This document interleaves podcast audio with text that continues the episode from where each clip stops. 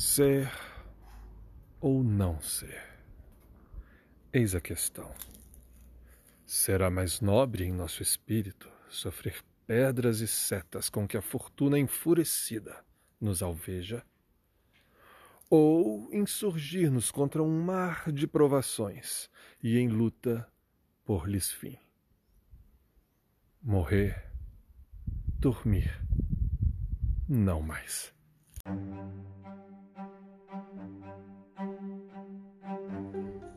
Começando esse Escriba Quarentena com a, essa leitura de Shakespeare, de um trecho de Hamlet, ser ou não ser, uma das frases mais repetidas da literatura e que nem todos sabem que vem da peça Hamlet. E por que a leitura de Hamlet? Por que Shakespeare?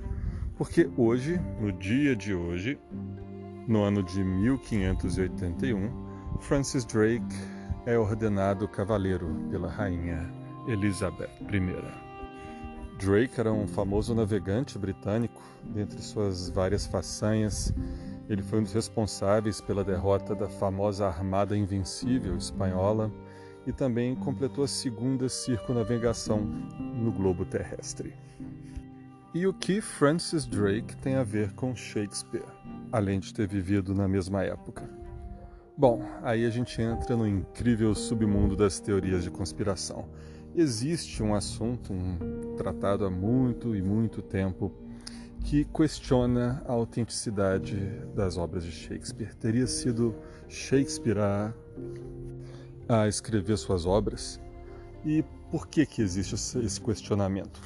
Porque William Shakespeare não era um um, um, homem da alta sociedade, não tinha muitos recursos, não era viajado, nem mesmo estudado, e por isso as pessoas se perguntam como ele foi capaz de escrever obras que contavam histórias de todas as partes, fatos históricos inclusive, descrever lugares longínquos e a partir dessa premissa de que ele não teria tido capacidade de escrever, essas coisas, começaram a ir em busca dos verdadeiros autores.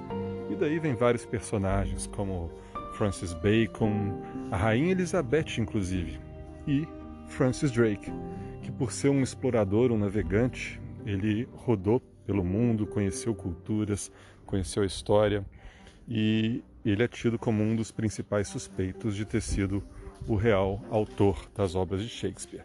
Porém, as obras eram assinadas por Shakespeare porque naquela época talvez não pegava bem alguém da nobreza, algum aristocrata, é, escrever peças, ser um poeta, escrever peças.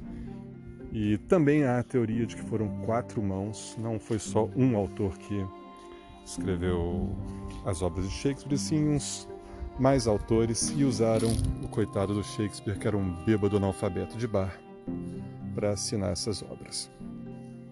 Uma outra evidência que eles também debatem, e principalmente para reforçar essa teoria de que foram várias pessoas, na verdade, que escreveram as peças, é a quantidade de trabalhos. Né? Shakespeare, durante sua vida, ele escreveu 36 peças, dois poemas enormes, né? um de 30 e outro de 45 páginas de manuscrito, e mais de 154 sonetos.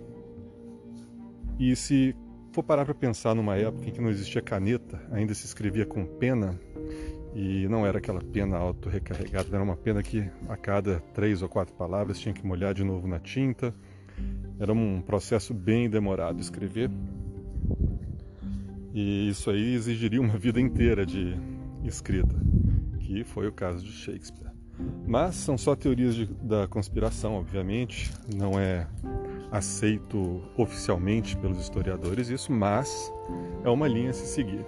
E bem interessante de pesquisar também, você acaba descobrindo muito da história, não só da literatura, mas também a história naval, a história da Inglaterra, tudo muito interessante de pesquisar. Sugiro aos interessados darem uma busca aí por esse mundo de conspirações e história, porque não tem nada a perder. Mas uma coisa é fato: William Shakespeare foi um dos grandes gênios da literatura mundial. Suas peças já foram encenadas, filmadas para TV e para o cinema, virado séries, foram adaptadas, usadas em, em diversos contextos, utilizadas em trabalhos, em papers. William Shakespeare marcou não só a época dele, como todo o resto da história. E até mesmo para esses adeptos das teorias da conspiração, ele causou certo entretenimento com essas lendas que surgiram em torno da autoria de suas obras. Assim, nada mais adequado do que terminar esse quarentena com um soneto de William Shakespeare. Soneto 130.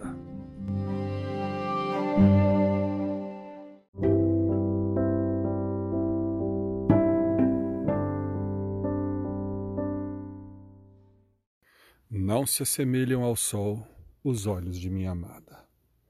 Seus lábios são menos rubros que o coral. Se a neve é branca, seus seios são pardos. Se os cabelos são fios de ouro, fios negros cobrem-lhe a cabeça. Já vi rosas, adamascadas, vermelhas e brancas, mas jamais vi essas cores em seu rosto e em alguns perfumes me dão mais prazer do que o hálito da minha amada.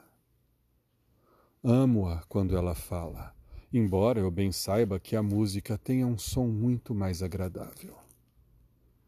Confesso nunca ter visto uma deusa andar, mas minha amada, ao andar, pisa no chão. Mesmo assim, eu juro, minha amada é tão rara que torna falsa toda e qualquer comparação.